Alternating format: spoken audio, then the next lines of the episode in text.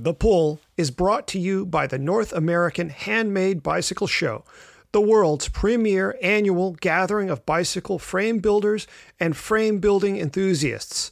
The 2019 show will take place March 15th to 17th at the Sacramento Convention Center in Sacramento, California. We hope to see you there.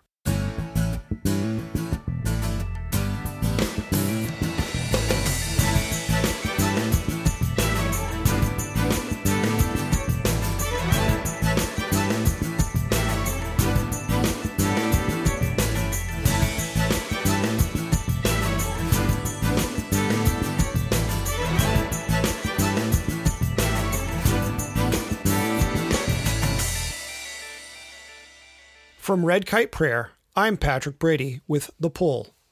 On this week's show, my guest is Lennard Zinn, whose book Zinn and the Art of Mountain Bike Maintenance has just been released in its sixth edition by VeloPress. Zinn is best known for his work as technical editor for VeloNews, but he joined the magazine more than 20 years ago as a result of his work as a frame builder. Zinn Cycles has specialized in creating bikes for the big and tall set, if ever I was going to suggest a frame builder to, say, LeBron James, it would be Lennard Zinn.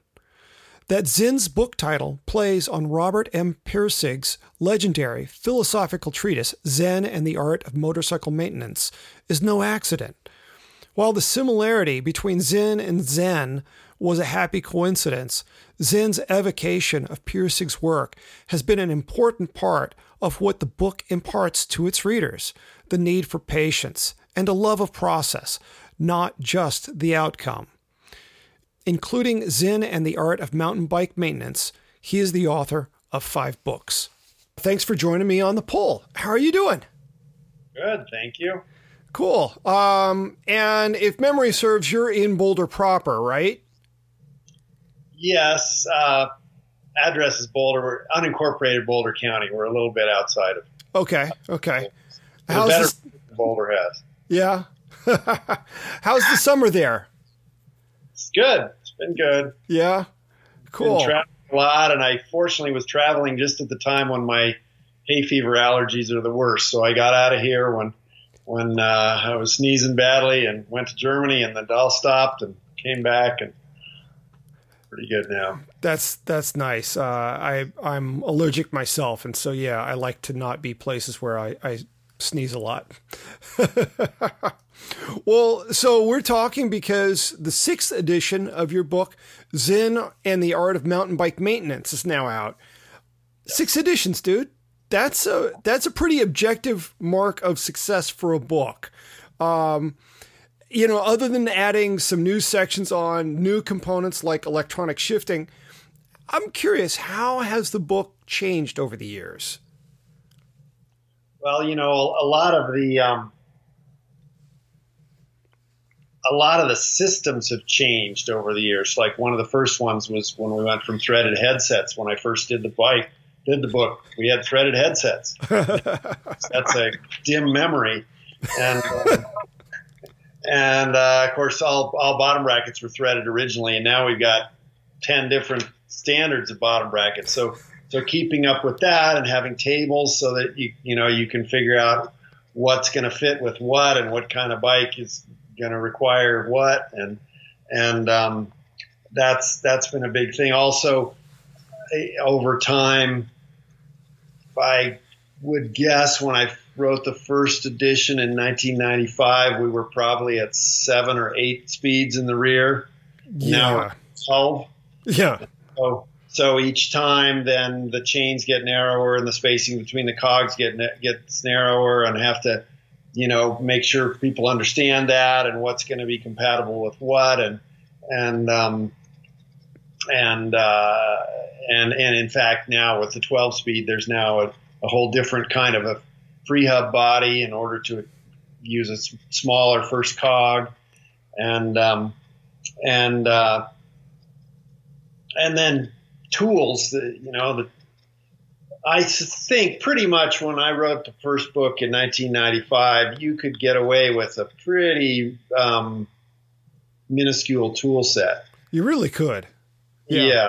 You did have to have headset wrenches which you no longer need anymore, and you had to have um, you know like a, a, pin tool and a and a and a and a uh, notched um, lock ring tool for the bottom bracket. You don't need those. Eh, some bottom brackets maybe you still do, but, but basically you don't need those anymore. But you do need lots of specialized tools. For instance, if you want to work on your brakes now, back then all you needed was either a eight millimeter eight millimeter open end wrench or a five millimeter hex key, and now you've got to have a, a bleed kit specific to your brake and and the the proper fluid for that, and and um, so tools, uh, you know, making sure people understand what tools they're going to need has been a big deal. Yeah, very much. Uh, I've I, I've run into problems of needing a new tool case because I've got so many tools. It's like, oh, I now need another place to put all the tools I've picked up over the years. um, so when the book first came out, you know, I recall thinking at the time that it was a big improvement on the other books that existed. Um, you know, it wouldn't be as necessary if Shimano, SRAM, and other component makers did more to publish instructions on the installation and maintenance of their parts. Um, but as the book has grown and developed, you know, one of its real strengths is the way that it addresses real world conditions. Why do you think your book is so much more reflective of the experience of home mechanics than most instruction manuals out there?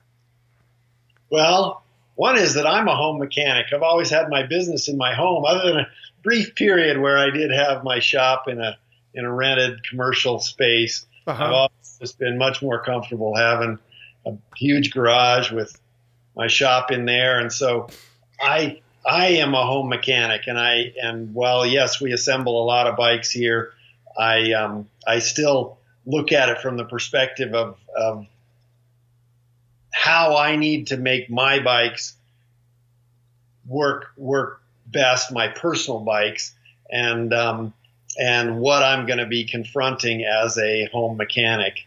And so, yeah, I, I I I still have that mentality. I don't I don't come into a um, come into it from a you know retail bike shop perspective or something. But even beyond just working on your bike at home, there are an awful lot of you know real world tips about what to do when you're you know 20 miles into a 40 mile mountain bike ride and you've bent a wheel, broken a chain, you know, put a huge gash in a tire. Um, you know, yeah. there are there are publications that have been pretty good at, at you know pub, publishing tips that way, but again, most of the books aren't really all that great at that stuff. Um, I mean, I know you're you're renowned for being a, a pretty, or at least were a very hard rider, big epic rides, former U.S. national team rider. So you've been out there on the road plenty, but what was it in your mindset that said, "Oh, we've got to include this in the book"? Uh, well, I'm, you know, yes, I, have always ridden a lot, but there is another part to it, which was, you know, my wife was her whole career has been a a first a teacher and then a school principal, and I always used to take massive quantities of kids on on uh, mountain bike rides. You know, I'd take the entire her entire school to Moab for a week. Um, every every kid in the whole school got to go to Moab for a week when they were middle school, and uh, wow. uh, and you know you of course run into just about everything you can imagine then in a situation like that with a hundred kids and their bikes in all sorts of levels of, of um, repair or disrepair and and uh, and people doing completely unexpected things that you never figured somebody would try and do and and um, and and having to deal with it in non-ideal circumstances, and um, so and I remember those things and and and think of of the person buying my book and that if they ran into that situation, I would like them to know what I came up with in that moment to to resolve that situation. Yeah, yeah. Well, and I, I guess one of the things that really benefits your book uh, is your experience as a frame builder.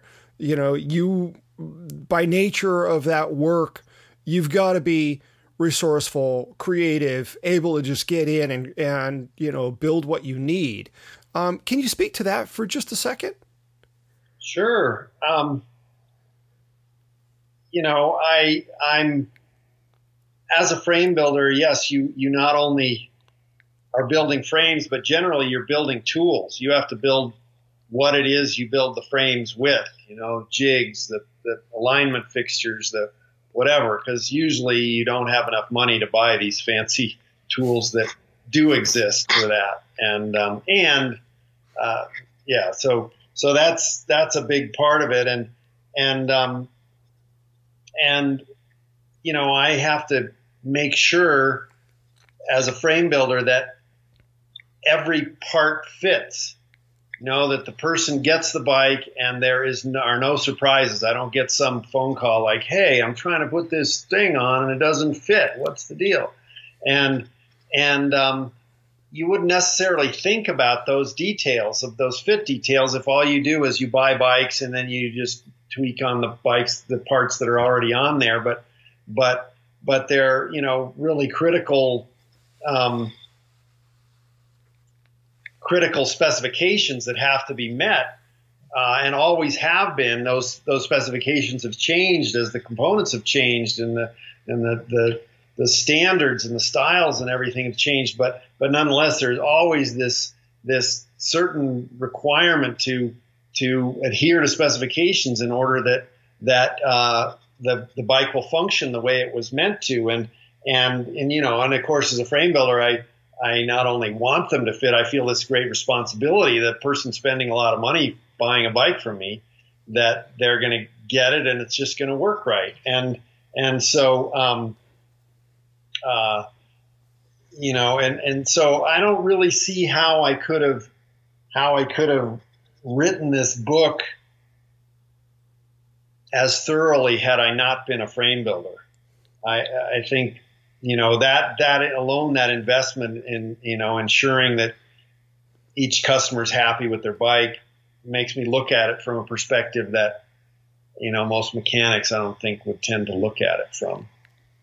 Yeah, no, I, I totally see that, and it's one of those things where, yeah, there have been many points where in going through the book I've thought, you know, that's something you know that wouldn't be in there were he not a frame builder and somebody just uh, intimately knowledgeable of how bikes actually work, not just creative, but somebody who's who's really been in the trenches. Yeah. Uh, but let's you know the wayback machine, so to speak. Your book still talks about things like thumb shifters, V brakes, freewheels, axle nuts. You know other things that most of us haven't seen in a little while. Why are those still in the book?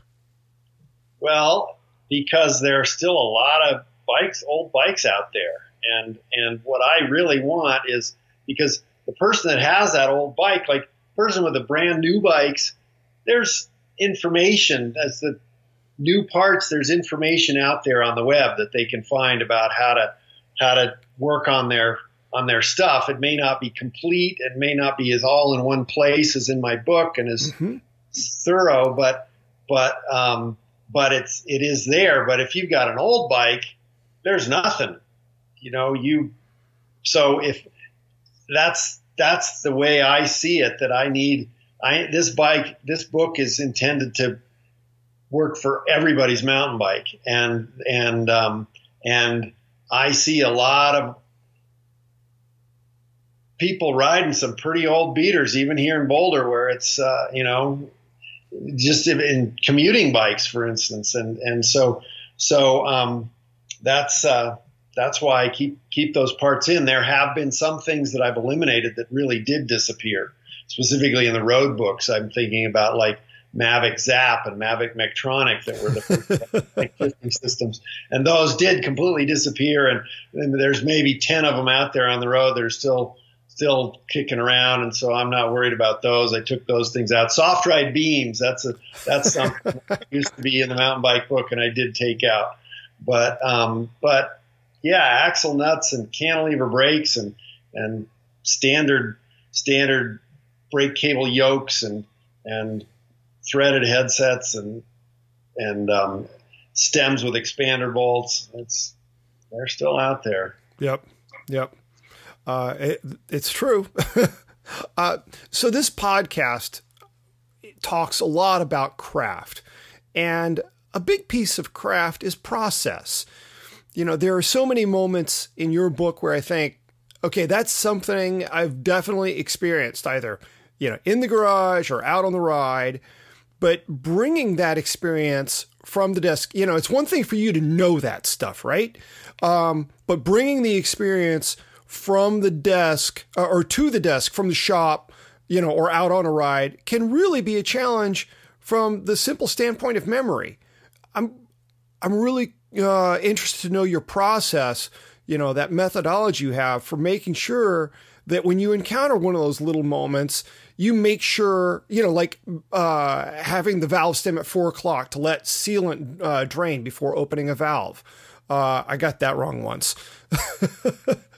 um, you know, what is that methodology you have for making sure that you include those moments in the book? Okay, well, there, there's really two things that I see. One is when I'm on the ride and I have an issue, I fix it as soon as I get home. I don't like. So Wait then it's Friday. tomorrow when I jump on the bike. Oh yeah, crap! You know, I meant to to deal with that and I forgot to. And so that's that's the first thing. And sometimes that requires a reminder because it's like there's some little nagging thing, but you don't notice it every pedal stroke. You don't notice it the whole time. So, so I actually have mnemonic devices about stuff like that. Like I fold up one sleeve of my jersey, I roll it up. So then I get home, I'm, why is my jersey rolled? Oh, that was to remind me to fix this that stupid thing on my rear derailleur that was bugging me. And so that's the first thing. And then the second thing is I take notes whenever whenever I run into something like that, and I just take the note. I have one copy of whatever is the current issue of the book running that I write edit copy on, and and then um, and then whenever I run into something like that, I take a note about it and what my solution was, and I just stick it in the book. And then when it's time to redo it, all those are in there. The book has gotten really fat by then because of all these pieces of paper I've stuck in there. But but um, well, that's it's not rocket science. It's just kind of taking taking notes. Yeah, stay in present tense with it. Yeah.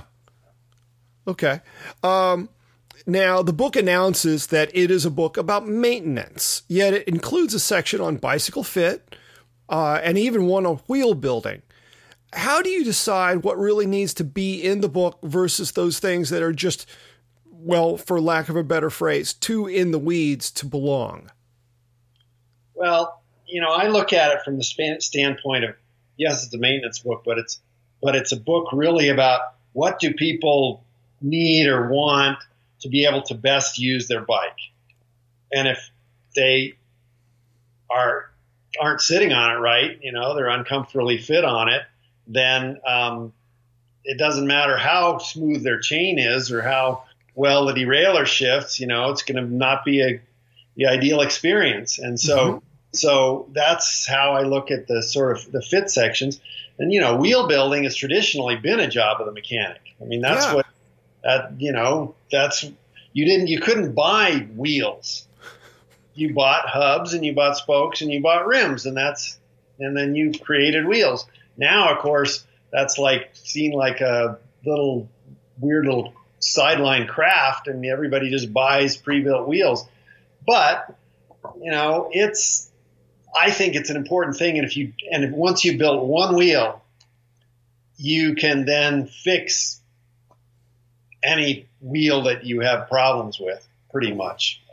And um, and so uh, I I do think it's a useful skill. I think everybody would gain from building wheels. And we, you know, in my business, we we focus on mostly most of our customers are really big people I'm I'm six five. Most of my customers are taller than me and a lot heavier than me, and and and we really can't use pre-built wheels for them. We actually build all our wheels for all these bikes, and so for us here, it's a it's just part of the day to day, and I, I I never see that as separate from brake bleeding or or uh, you know adjusting derailleurs or whatever. It's just part of the part of the bike mechanic job. Yeah, totally understandable given given your perspective on this. Uh, you know, not not to go down a rabbit hole or anything, but I'm curious the wheels that you build for your customers uh, you know, kind of broadly speaking, we talking 36 hole, three cross, or, or are we talking even beefier than that? That's about, that's generally right. 36 hole, three cross with the rim is critical. Mm-hmm. Got really strong rim. So, so, um, that's, that's the foundation of it. And then after that, um, yeah. And, and, you know, learning some things like the fact that rather than using fat spokes like 2.0 straight gauge spokes, wheels actually last longer with the more expensive, lighter butted spokes because because the the the 1.8 millimeter thinner center section is is able to stretch more and allow the the, the wheel to be more dynamic and move with because as a big heavy person rolls this thing along, it gets D-shaped at the bottom, you know, and, and as that, that flat spot moves past, you want the spokes to be able to take that up and and and and if you have if you have a, a, a spoke that's less able to stretch and move with it, you actually break spokes sooner than if you had the lighter double butted spoke. And you know, we just learn things like that over the years and and um, and do some things that might seem somewhat surprising, but end up making a stronger, more longer lasting wheel. Sure, that part's not really surprising at all. Uh, talk to me about go-to rims that you like. Well, velocity velocity makes a, a number of, of, of, deep deep V-shaped rims that that's that's what we um, that's what we tend to use. Um, there are for mountain bikes there are some uh, some Stans rims that we do do use also a fair amount too.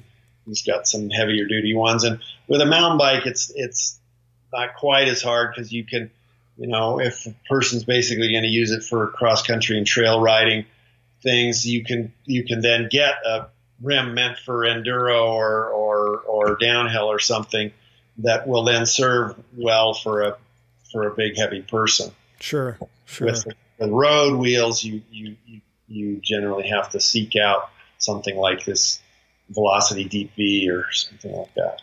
Yeah. Okay. Um, now, when I think about the term hacking, uh, first, I think it's completely overused at this point. But one of the real strengths your, of your book is the way you break down real world problems, uh, such as crashing on a ride, bending a wheel, uh, not everything you include is exactly what some man- manufacturers would advocate. How do you balance what you know their view to be versus what you really do when you're in a jam? And do you ever get any pushback from somebody like Shimano uh, to one of your recommendations?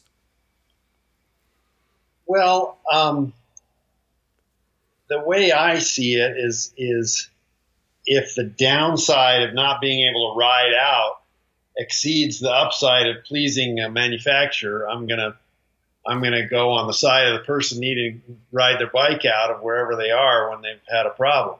And um, and and secondly, uh, I really only get get pushback when it's about like you say hacking into specific brand specific problems. Like if it's if I say, you know, if with this Shimano part, if you have this problem, then you you know you can resolve it by doing this, you know, uh,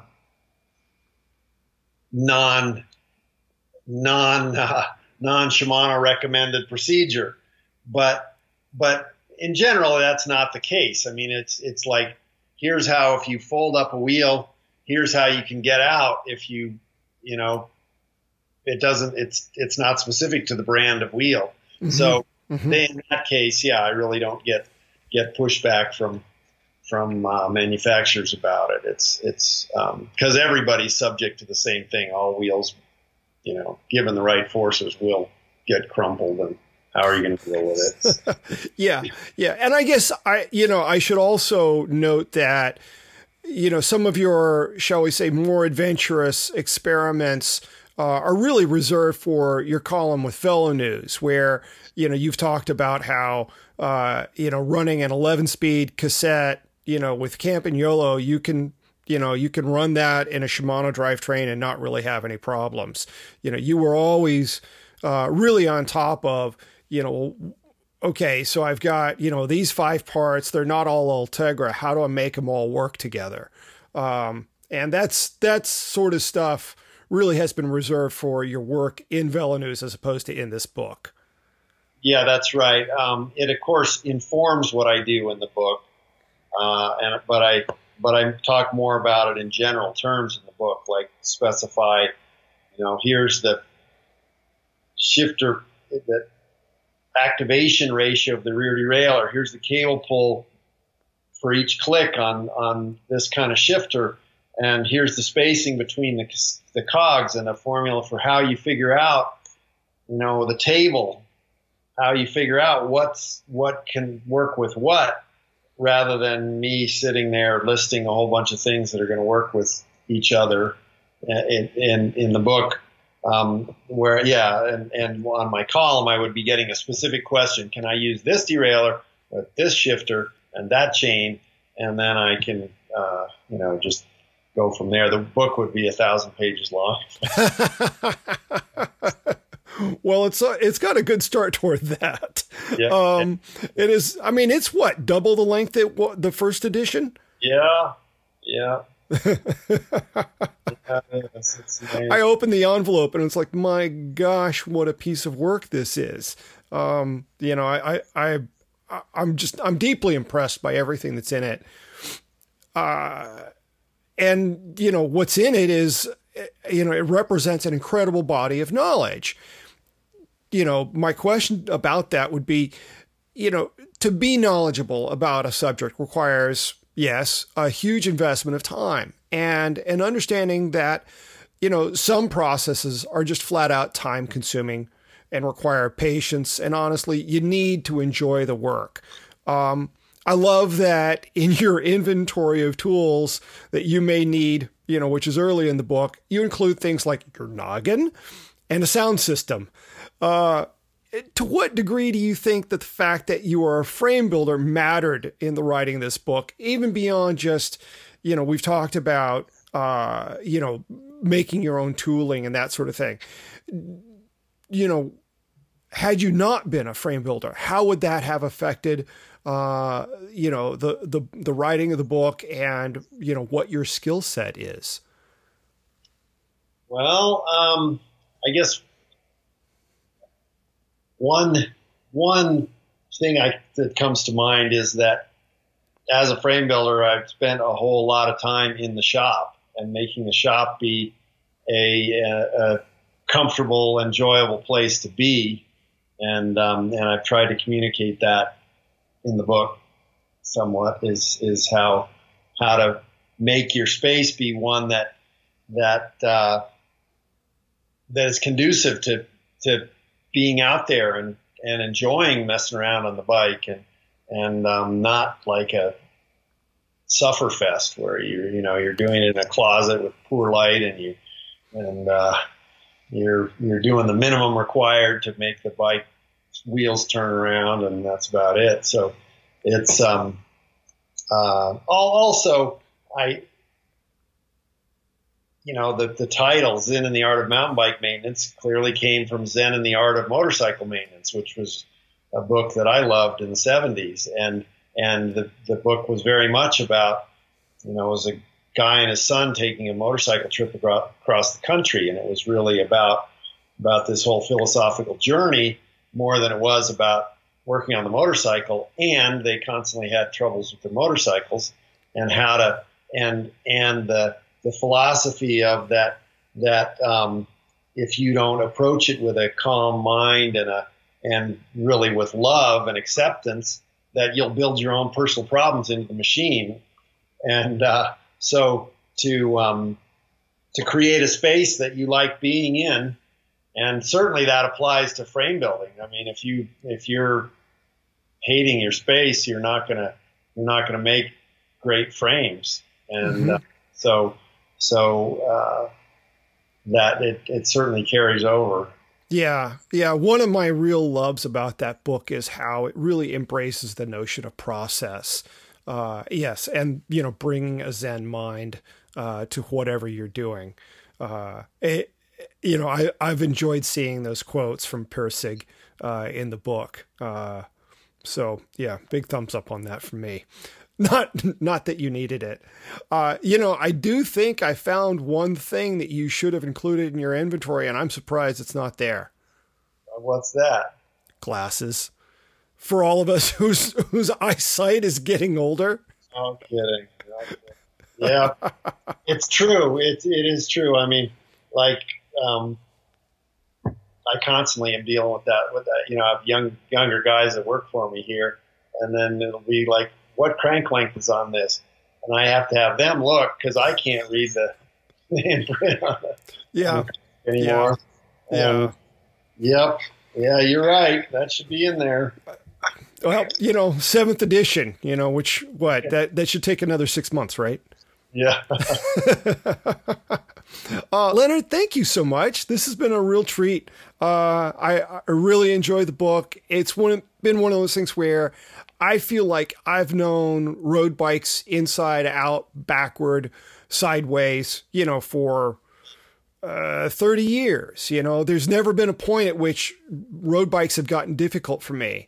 But with mountain bikes, with suspension and hydraulic brakes, uh, there have been some things I've needed to learn, and I'm still not super comfortable, you know, bleeding, uh, doing a full bleed on hydraulic brakes. Uh, and so, you know, having your book, uh, I'm, I'm, I've actually decided that over the next couple weekends, I'm going to do some, and I'm, I'm going to really finally get on top of this. So, thanks to you for that. Glad. Yeah, cool, man. Well, thanks so much, uh, and take care. Okay, you too. Thanks, Patrick. Thanks to my guest, Lennard Zinn, for joining me on the Pull.